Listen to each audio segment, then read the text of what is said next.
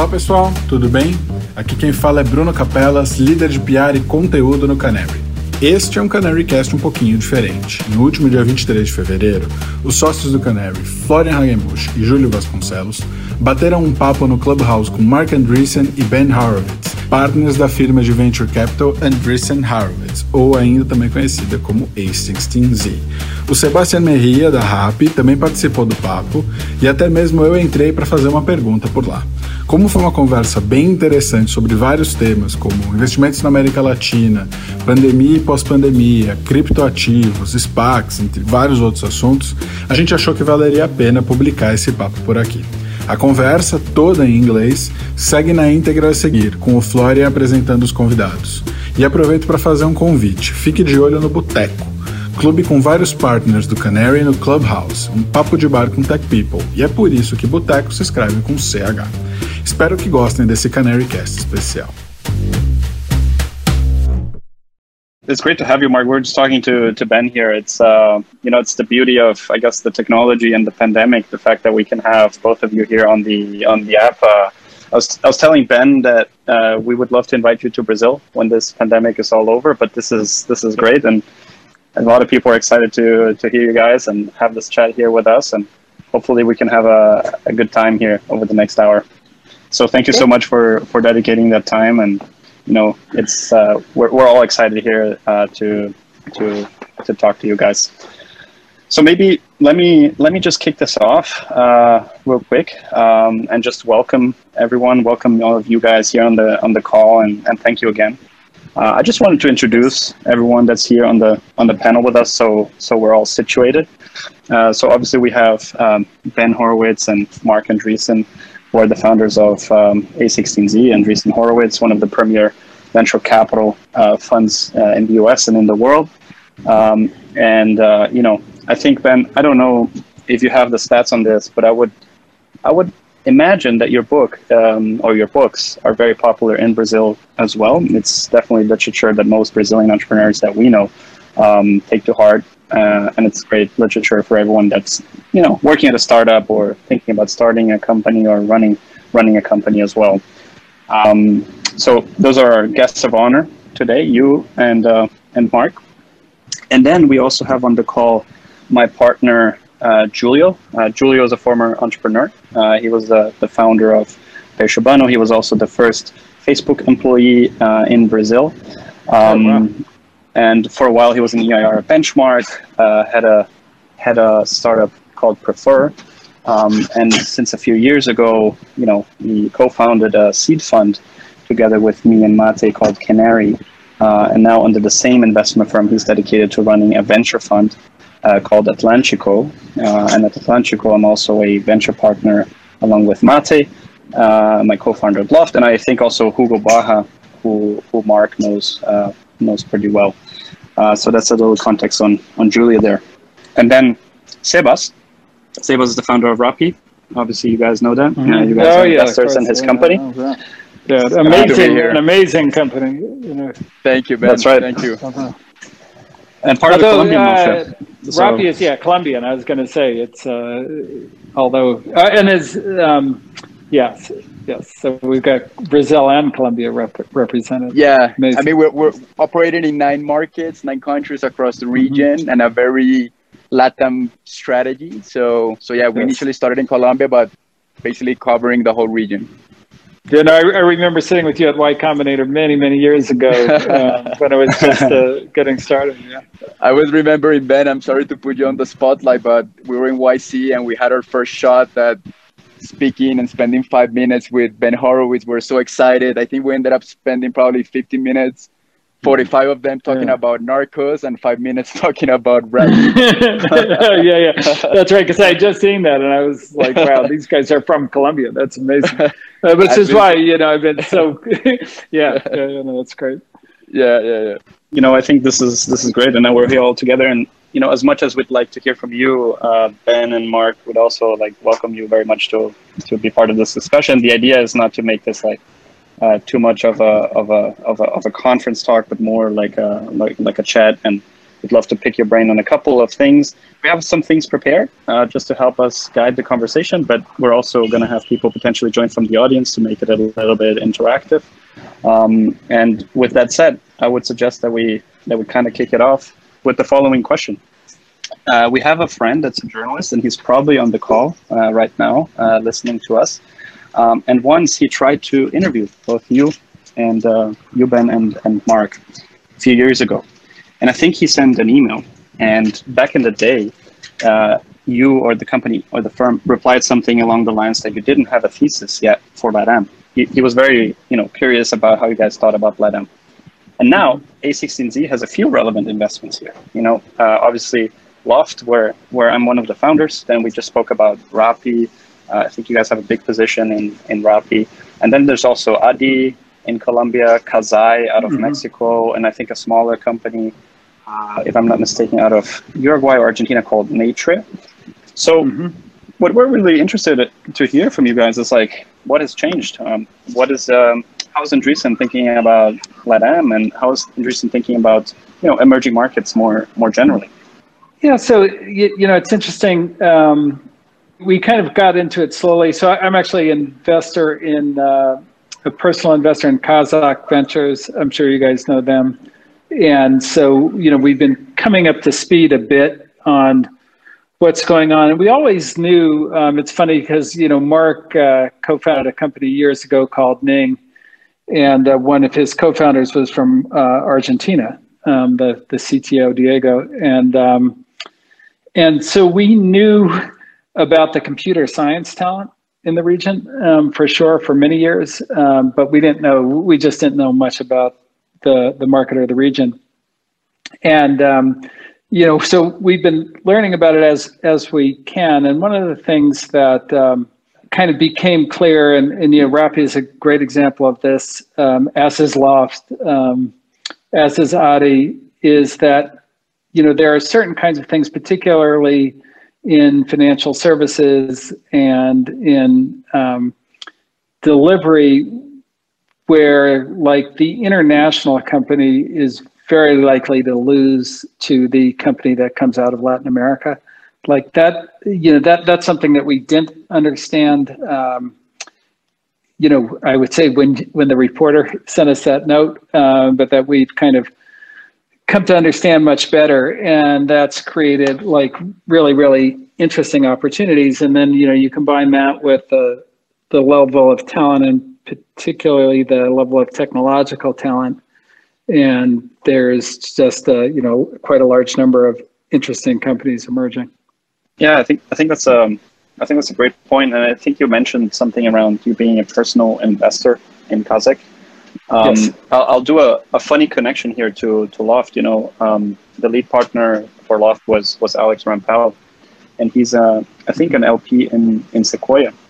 And one of Sequoia's mm-hmm. best um, best investments, uh, I don't know which cohort um, and whatnot, maybe maybe ever is is Nubank, right? Which is obviously ah, a yes, huge yeah, yeah, yeah. huge example for us in the region. Um, can you tell us a little bit how what, what you learned of being an LP in a in a Latin American focused uh, firm and whether that you know triggered something um, just more concretely in terms of your investment uh, decision? Yeah, so so you know, kind of starting with the pitch um, that they give, uh, which is you know kind of goes through the size of the markets, um, the kind of uh, the, rate at which the infrastructure, particularly like the you know the internet and the technological infrastructure has advanced and spread, has been you know pretty remarkable. Um, and uh, and then of course kind of the talent level and the and the entrepreneurs and you know those guys of course were entrepreneurs themselves and you know that combination just made it look like you know at the time when i invested that there was going to be a lot of interesting things going on in the region and, and their returns have been quite good. So like they're definitely performing. So that's kind of the proof out the other end. But the story itself was really intriguing and uh, you know made it, you know, like we're still, you know, I don't want to overstate like how competent we are uh, in Latin America, but we're certainly much better than we than we've been. So do, do you think that? So I think historically, you could argue that there was this huge center of gravity of you know technical talent and entrepreneurship in Silicon Valley. Uh, you could say maybe that evolved similarly in China, or at least in a in a different way. And do you think that now with the pandemic, with everyone spreading all over the world, that's going to lead to less concentration of companies in any one geographic area? Does that does that affect your way of that you think about investments being U.S. centric versus global?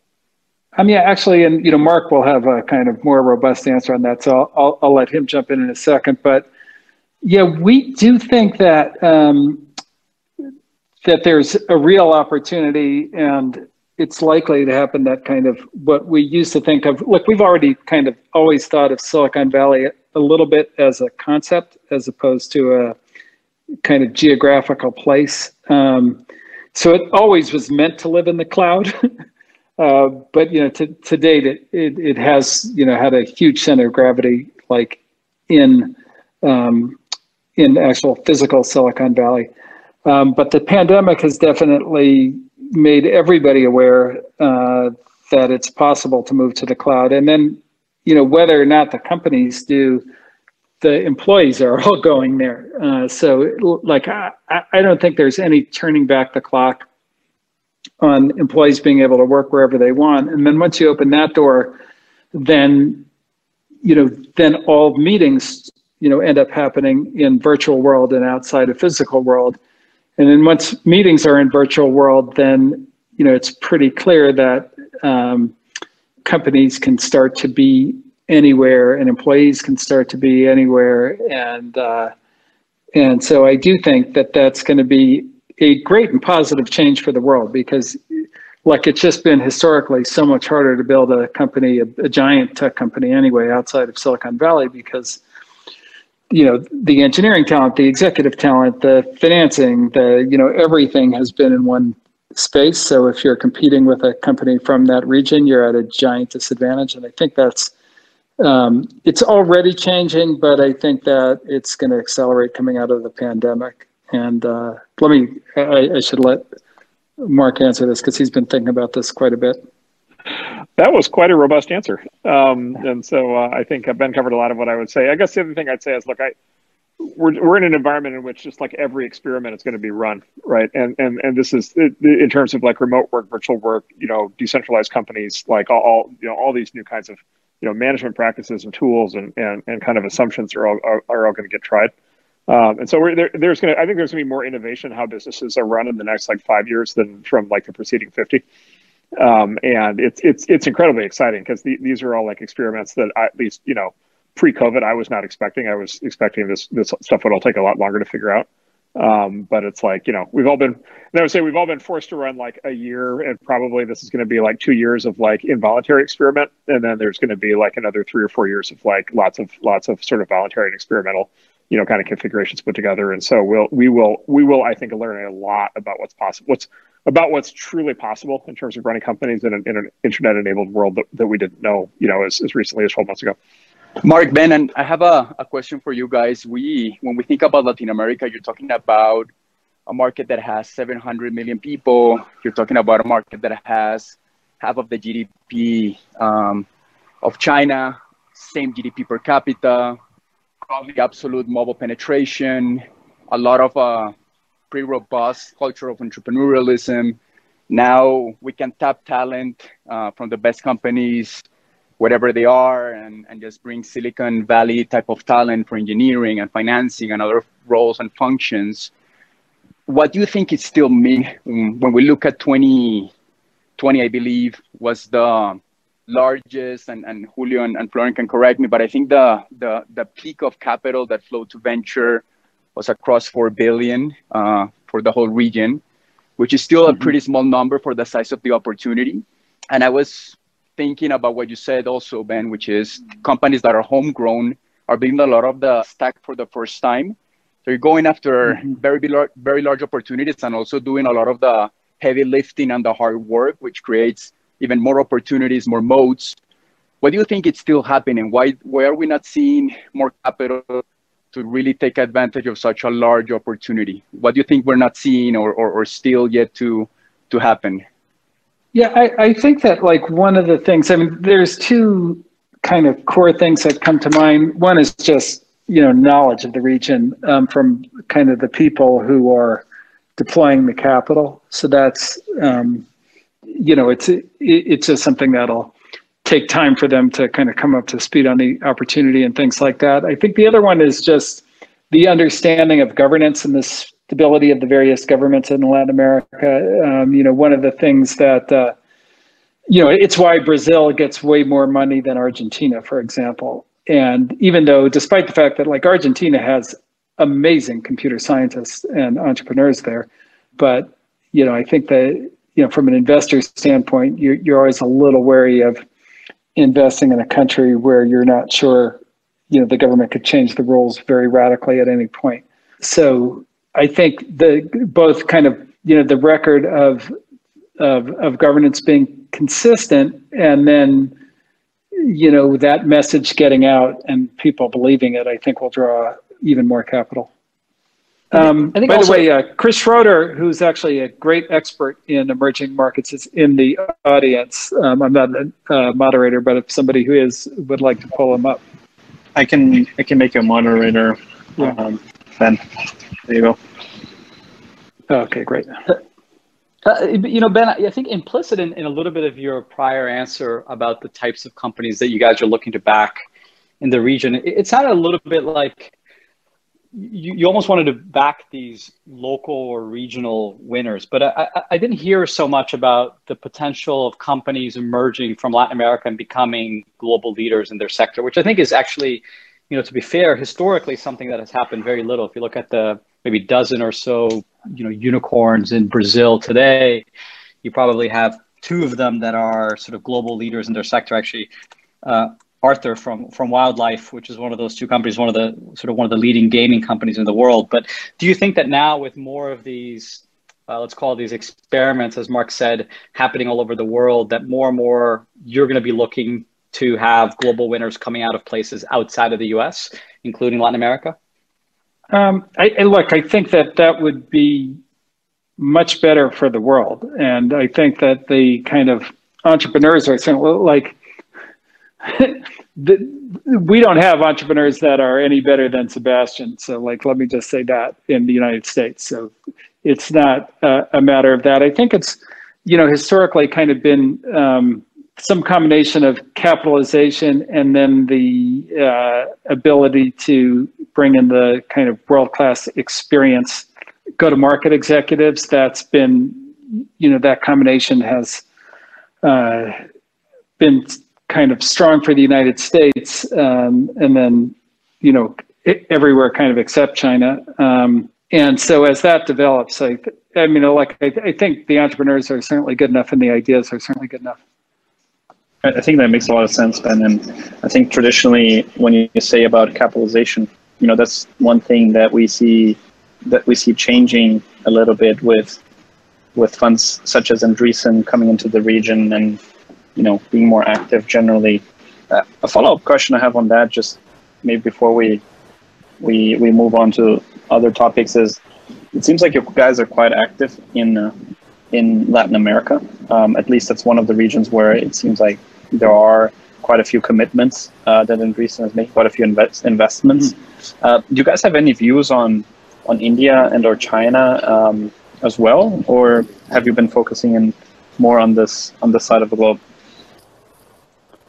Well, so I think that, um, you know, from a cultural standpoint, Latin America is actually much closer to what we understand. Um, so, you know, to, to move to China or to make investments in China, um, you know, there, there are like really significant legal and cultural and network differences that that aren't the same. Like you can't you, you know, we're able to meet, you know, astoundingly good entrepreneurs in Latin America um, and invest, you know, with a pretty good understanding of how things work. I mean, Rappi, like if you compare Rappi to Instacart, which are very similar, um, there look there are differences. Um, there's differences in the way like equity works and all these kinds of things, but but it's close enough to what we we understand that um, it works for us. Whereas, you know, the, to really be effective, I think in India and China, um, you 100%, you know, you just have to know more than we know currently, I would say. So it's a little different. But not that they're gigantic markets and the Chinese companies are obviously um, immense. And uh, some of the biggest returns in venture capital have come from China in the last decade. But, you know, it's, we're not experts in everything, I would just say, or in every region, and we're certainly not experts in China and in India. So, if I had to summarize it, you think Andreessen can't really win in China and India, but do you think you could you can win in, in that? Well, I think that um, we would have to make like a giant investment to win in China, uh, and um, I think we're closer to being able to get to the kind of investment where we can win in Latin America. And then right. you know we have the, the other thing about Latin America is you know one of the great um, sectors is uh, what we we call fintech um, and financial services, and that's something that you know we've got a great competency in as well. Hey, Christopher, I saw you joined. Um, would love to to hear your thoughts as well. It's great to see you guys or hear you guys, I guess, uh, overall. I mean, look, two quick observations. Uh, one, picking up on your China question. I mean, I think you know, in some respects, China has become so sophisticated. What we can bring to the table in very different dynamics also can be challenging. But what is really invaluable and what I've seen in rising markets is that more and more I'm seeing people use China models and not American models and how they're thinking about constructing uh, companies in their own backyard. So, for example, in your backyard, there's a wonderful early stage company called Facily, which is literally taking the lessons of Pinduoduo and embedding them in uh, what is effectively grocery delivery in the favelas and sort of the you know less than the top 25 30 percent of the population. But there's no question the, the model that the entrepreneur has been thinking about is is a model that has been successful in second and third tier fourth tier cities in china and not anything that is particularly coming from america. So at least having the knowledge and the understanding there i think is invaluable. And the second thing i would share is you know in a way what what my partners and i we got this fund called Next Billion Ventures. And, and we, there's an element that we replicate that I think uh, Marc and Ben have done so well when looking at these markets, right? We, the entrepreneur is the thing that matters most, and it's best if you've had some actual experience with her beforehand. You know, you want to find someone with that deep, deep local understanding, like you guys have in your company, that allows you to get to be really probably the winner or one of two winners in a market. And then third, really important to be side by side. We, we'll only invest side by side with a Monashees or a Kaszek in your backyard or a couple of other smaller firms we just we admire and we love their integrity and judgment and we just don't want to be these gringos flying in and out of out of Sao Paulo or out of Jakarta or what have you. But there's a fourth element which has really been fascinating me over the last years, and that is because we're in multi multiple rising markets, and the pattern recognition of things that are shared in rising markets around the world is staggering to me because for all the differences culturally, historically, geographically, language, and everything else, I find when I sit down with entrepreneurs in the same sector in Mexico City and Jakarta and Cairo and uh, uh, you know pick your favorite city, 60, 70% of what they're navigating is the same. And I had this incredible epiphany a year ago. I spent actually a month in China just kind of learning about it and vis-a-vis emerging markets. And by total coincidence, I was there when Endeavor Global, the great nonprofit for entrepreneurs, brought a bunch of growth stage entrepreneurs from Latin America and a bunch growth stage from Nigeria and some from Southeast Asia, all in fintech. And we did this tour and we met with Ant and we met with top people at, at all the top fintech companies there. And I just sat and watched the discussion. And literally 70% of what was discussed was similar. It didn't matter whether they were from Africa, it didn't matter if they were from Southeast Asia. You know, how do you navigate last mile logistics? How do you navigate regulations that are changing all the time? How do you educate people who've never had a bank account or a credit card, now that they have mobile money, what they can do. And China spoke this language perfectly. And so it was this E to E, emerging market to emerging market pattern recognition, which was just stunning to me. In fact, that night at dinner, a, bunch of guys came over to me from Latin America and said, You realize the Chinese understand us much better than you guys do. And so this, I think, is a really interesting thing where not only understanding local is important, but having this dynamic of learning these lessons from other places sometimes are more relevant even than the lessons that one can learn from Silicon Valley. I think a couple other people came on stage here, so I was going to call on them. But Florian, if you want to say something else, uh, go ahead before we call on, on Bruno. I think he was next. No, let's let's hear Bruno. Hey there, everyone. Uh, nice to, to be here. Uh, I'm uh, I'm the PR and content person for Canary, uh, working with Florian and Julio. And uh, as a former journalist, I was the former tech editor for Estado de São Paulo. Uh, there's something I'd like to ask about press and journalism for Ben and Marc. A16Z has now announced that it's going to to create its own media, and I'd like to understand a little bit about how do you see the tension between traditional press like New York Times or even new media like TechCrunch and uh, you guys creating your own vehicle. And I'd like to, to know a little bit more about that as a journalist working on, on VC also. Yeah, so, um, and I, I wouldn't say that we're trying to compete. In fact, we're kind of purposely trying to do fill a void is, you know, with our direct media efforts.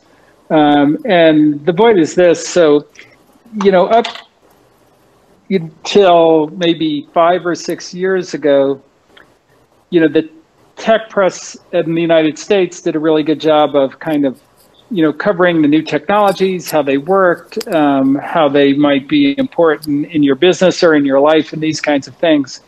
And somewhere around five years ago, that really flipped where, um, and you know, there, there were a lot of things that drove that, but it, it flipped to being uh, kind of much more focused on you know, what are the ethical concerns with emerging technologies? You know, like what are the, uh, you know, problems with how the companies are run or these kinds of things, you know, more of like what I would characterize, and I think they characterize as uh, quote unquote investigative journalism.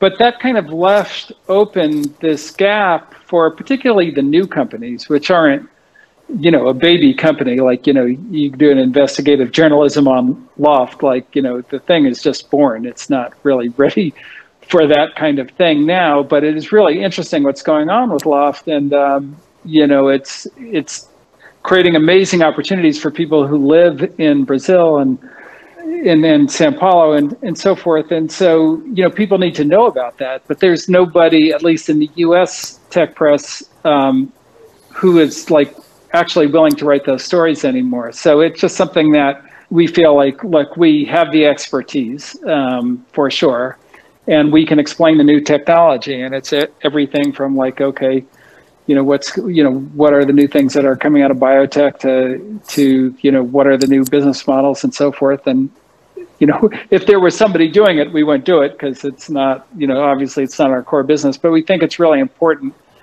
to the industry and, uh, you know, so we're, you know, we're willing to kind of step up to that. And that's been our kind of Marc and my philosophy in business, you know, really ever since Netscape where, um, you know, like if something's not there, you, you know, somebody's got to step up and do it. And, uh, you know, some of the things that um, we did there, and I, I would give, of course, you know, like Marc most of the credit for it, but, you know, the internet didn't have security. And like, where did SSL come from? Well, it came from Netscape it you know the the web wasn't really programmable. Where did JavaScript come from? It came from Netscape. And so like when the like when there's a missing component to something that um, is essential to your business, uh, then it's important to do it. Um, and you know that's what you know that's what leadership is about. So that's what we're trying to do here is just kind of explain the new things that are going on in tech. And and I think it's mostly a U.S. tech press phenomenon um, as opposed to an international one. But you know that uh, that's the reason for it. That's something very interesting, and that recalls uh, a little bit my experience working in, in, in Estadão, which is one of the biggest newspapers here in Brazil. Because sometimes I wanted to do something more specialized, more focused, but I couldn't even use expressions like B2B or B2C because they were not uh, very well explained and common for the common reader. So, well, understand it pretty perfectly. yeah. Yeah, you know, so so we kind of think of it years ago in um, fashion. Uh, Tommy Hilfiger kind of went into the um, ghettos of uh, you know the U.S. and they, he basically observed kind of what all the uh, young African American kids were wearing and so forth, and he just copied it and he you know made this huge brand Tommy Hilfiger out of it. Um, and then there was kind of you know, th- there was a little bit of a rebellion against that, um, where the uh, there was a brand called Fubu, which stood for For Us By Us. So we kind of think of it as, you know, tech press for us by us. Um, so it's for tech people, you know, it's biotech people. We're really just trying to explain things, that kind of thing. Ben, I love the analogy of, of Tommy in the ghettos, and if, if Latin America is the ghetto in terms of innovation, and we're doing cool things, you know, for, that are pretty innovative, and and you get this leapfrogging, you know, type of innovation just because we're coming from a lower baseline, and you get these uh, uh, very creative solutions to problems. Um, we think a lot about how to communicate even what we do, you know, to a broader segment of, of, of our audience, not only our stakeholders, but also investors in other markets and, and, and parts of the world. What what comes to mind? What do you think we could do better also as as as a region to explain what we do better? Yeah so i i do think the um you know the stories and that that's actually you know you're giving me a good idea for like some of the things that we should we should do when we when, when we launch our new uh, direct channel but look i think this clubhouse thing is really good like people don't know um like just the both the size the size of the successes and then how fast like Loft and Rappi are growing as fast as anything that I know of in the United States, except maybe Clubhouse, uh, which is growing faster than anything ever grew.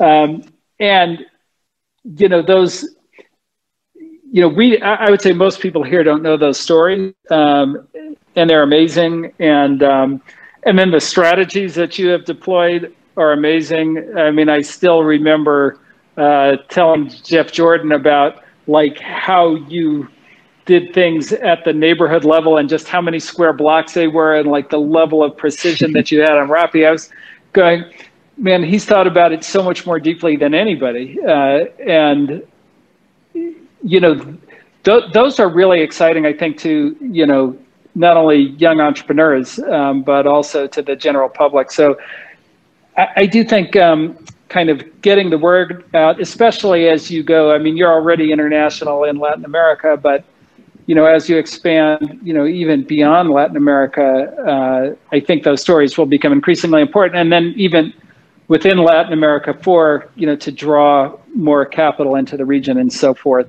Um, I, I think those stories are, are critical because that's that's what gets people excited. Absolutely.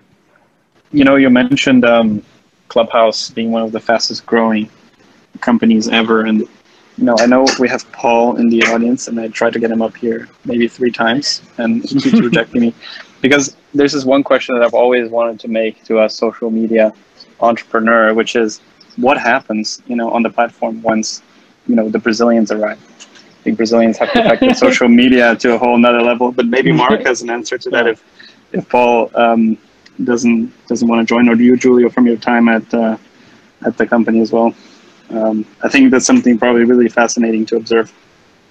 Well, I'll, I mean, I'll, I'll, I'll, I'll take it first and then um, let Mark pile onto it. But you know, when I was uh, when I was working at Facebook, this is sort of end of 2009, beginning 2010. Uh, for those people that remember back then, Brazil was completely dominated by Orkut, right, which was Google's social network. There was like 55 oh, million, yeah. uh, Brazilians on the internet. Uh, and like 35 million of them were on Orkut daily. I think it was like both Brazil and India were dominated by Orkut, and I think that sort of this this phenomenon of like the Brazilianization of a lot of social media is a commonly known one, right? Like we're always top three of you know Twitter and Facebook and WhatsApp and YouTube and and the list goes on. So I think that uh, you know, I was I was part of the growth team at Facebook, responsible for basically killing Orkut when Facebook had less than a million people here. Um, and it's and it's interesting to see not only how Brazilians are, are are very quick to try new things, and I think Clubhouse is the the latest example of that. Even though the vast majority of Brazilians still can't access it because they're, they're still on Android devices.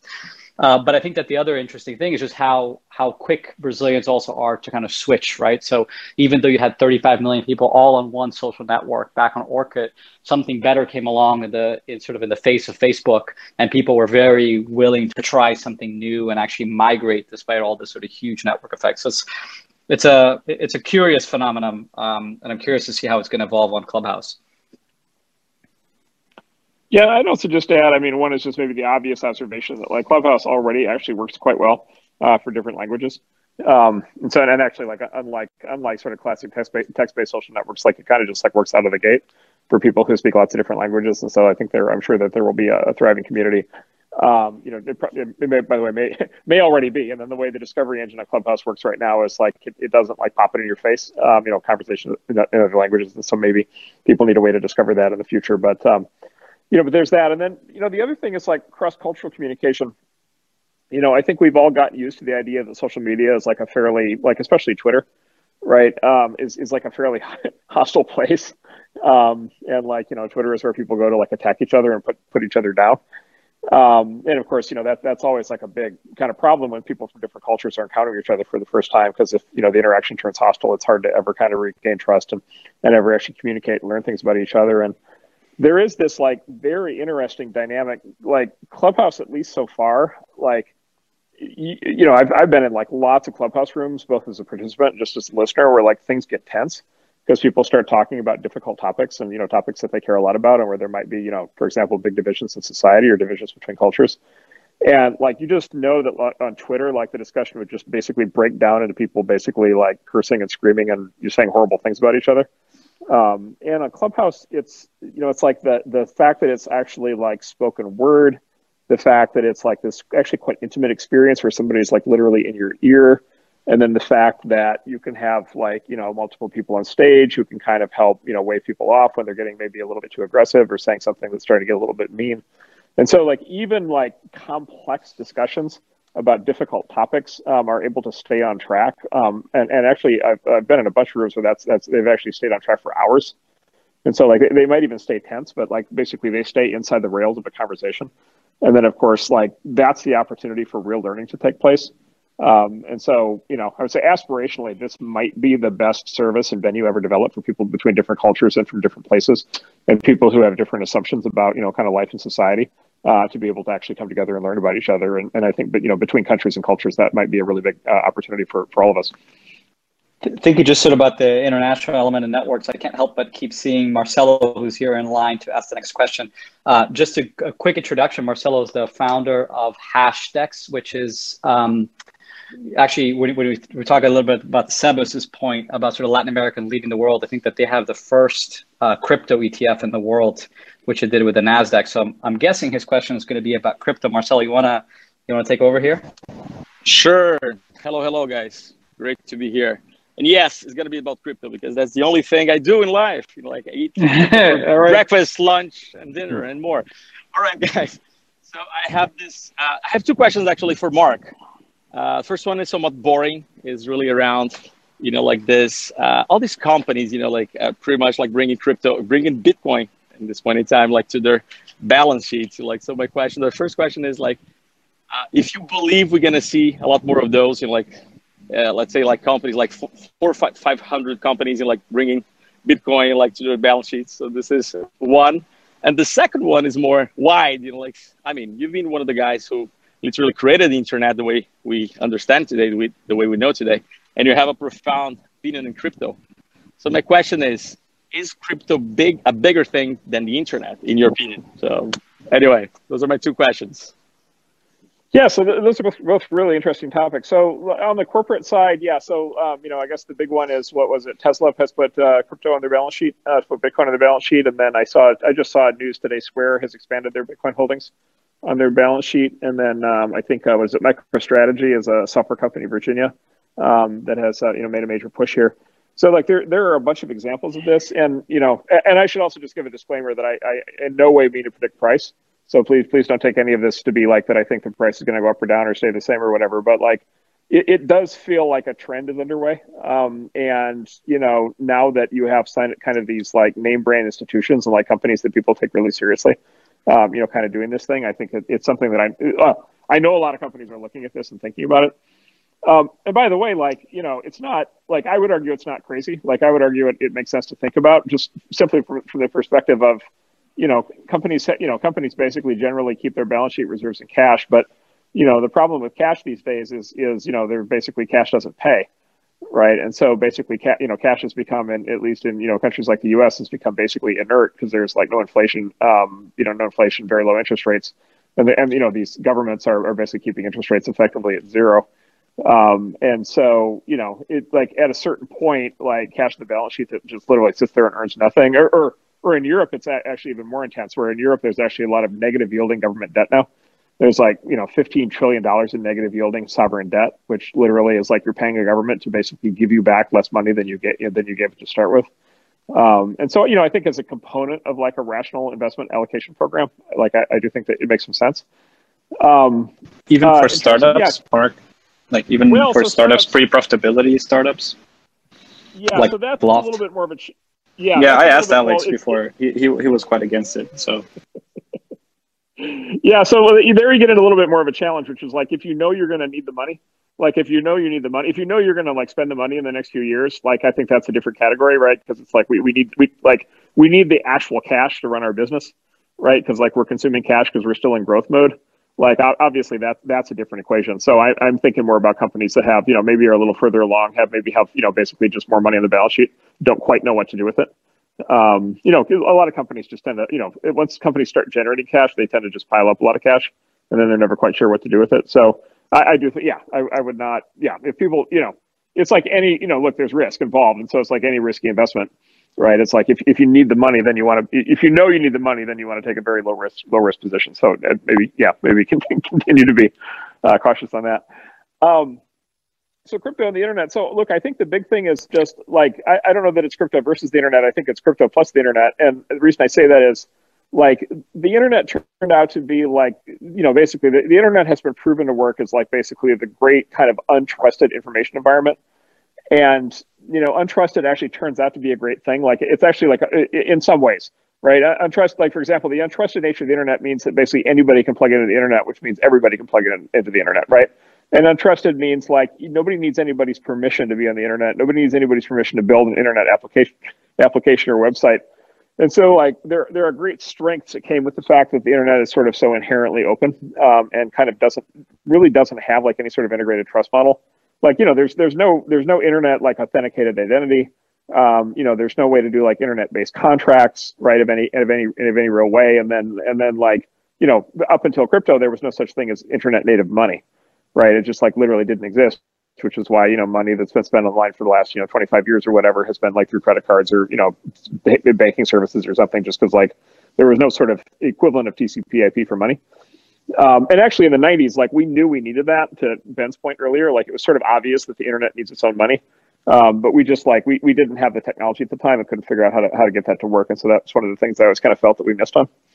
Um, and so the way I think about crypto and Bitcoin and Ethereum and blockchains, like I think of this fundamentally um, as sort of internet money and trust is, is how I think about it. And so it's like basically money and trust extended on the internet on top of this untrusted environment.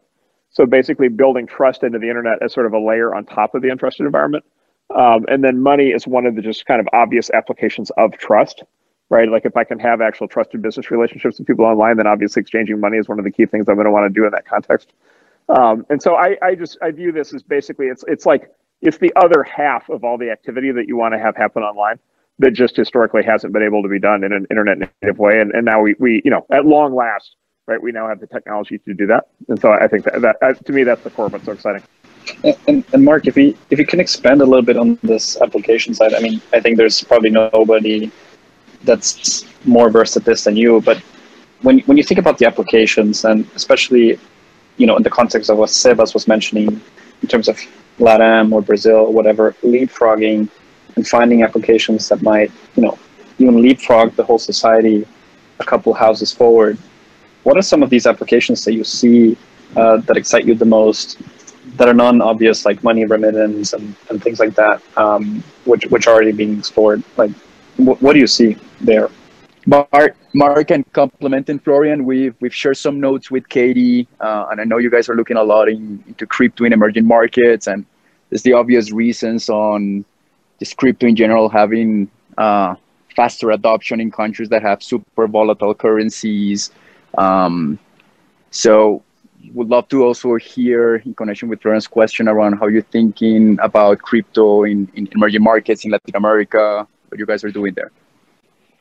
Yeah, so a couple things, and Ben's Ben's actually directly on our crypto team, so I'll, I'll also let him him talk to this. So, um, yeah, so a couple things. So one is, look, I think there are kind of three key use cases for crypto that I think have been pretty conclusively proven, and they they vary in how widely they're deployed, but I think they're pretty conclusively proven. And so, one is store of value, right, which is just literally like storing money on the internet, right, which is sort of the core kind of use case of Bitcoin.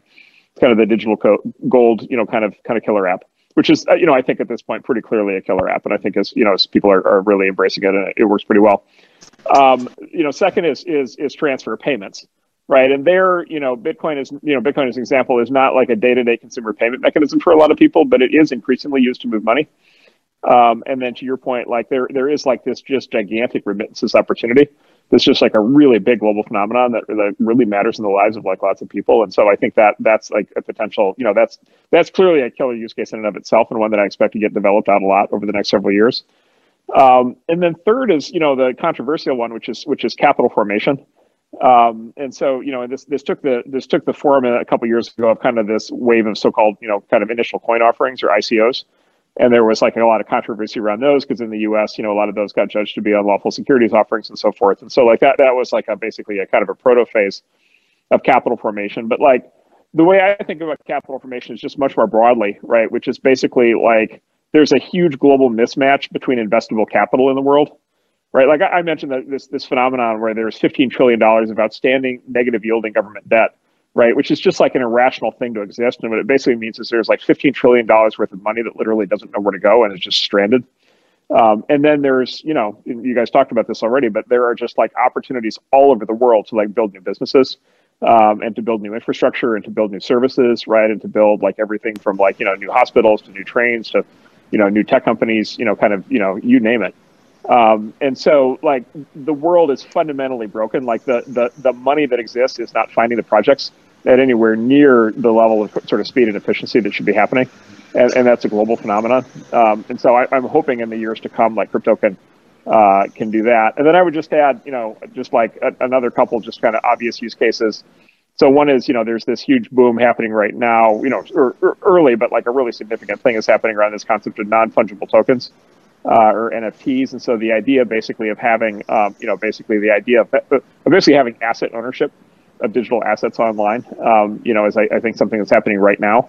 Um, and then that takes you to the immediate kind of next thing, which is um, having basically digital title to real world assets um, and to be able to have, you know, ownership of things like land, right, and houses and cars and, you know, maybe many other physical real world things actually encoded and tracked, uh, you know, online and cryptographically.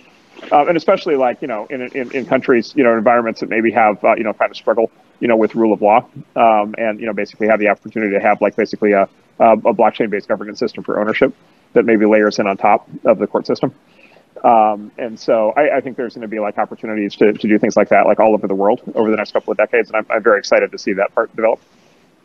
Uh, Mark, just one one last thing. You know, like uh, can you tell me, in your opinion, why you know like most of VC or leading VCs, you know, like they're kind of missing this opportunity at least for now? You know, like okay, you know, like you guys have a crypto fund. This is awesome. You know, like you have like few other guys in the industry doing a great job. But you know, like most of the leading VCs right now, they have they do nothing about crypto. They, it's like they, I don't know, it's like they're missing the thing. Like, do you have any opinion why this is happening?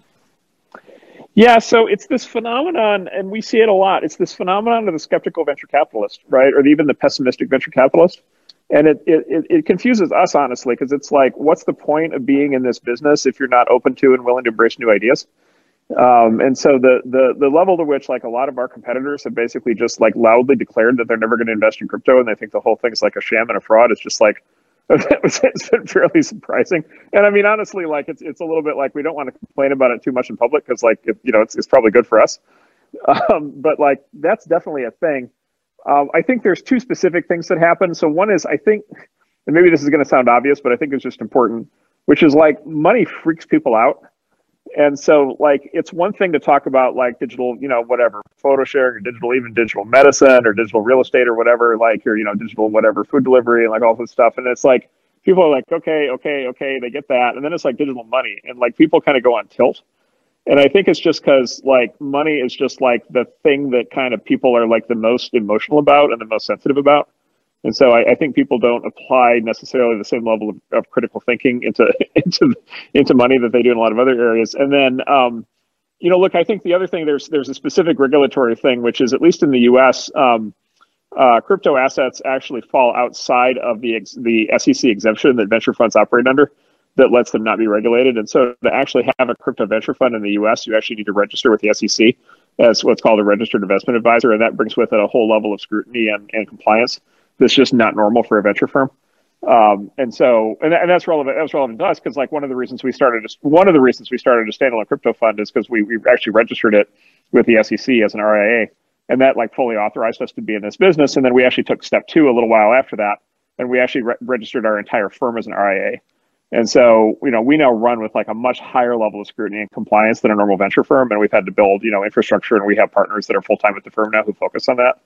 Um, and so we, we now have, the, you know, we now have the ability arbitrarily to decide for any given investment, are we going to buy tokens? Are we going to buy equity or, you know, some combination of the two? Um, and, you know, most firms that have been skeptical about crypto, like if, if they're already skeptical about crypto, the last thing they're going to do is register as an RIA just in case. And so I, I, think we have a, at least for now, we have like a, a there's a structural difference to what we're doing that I, I think is working well.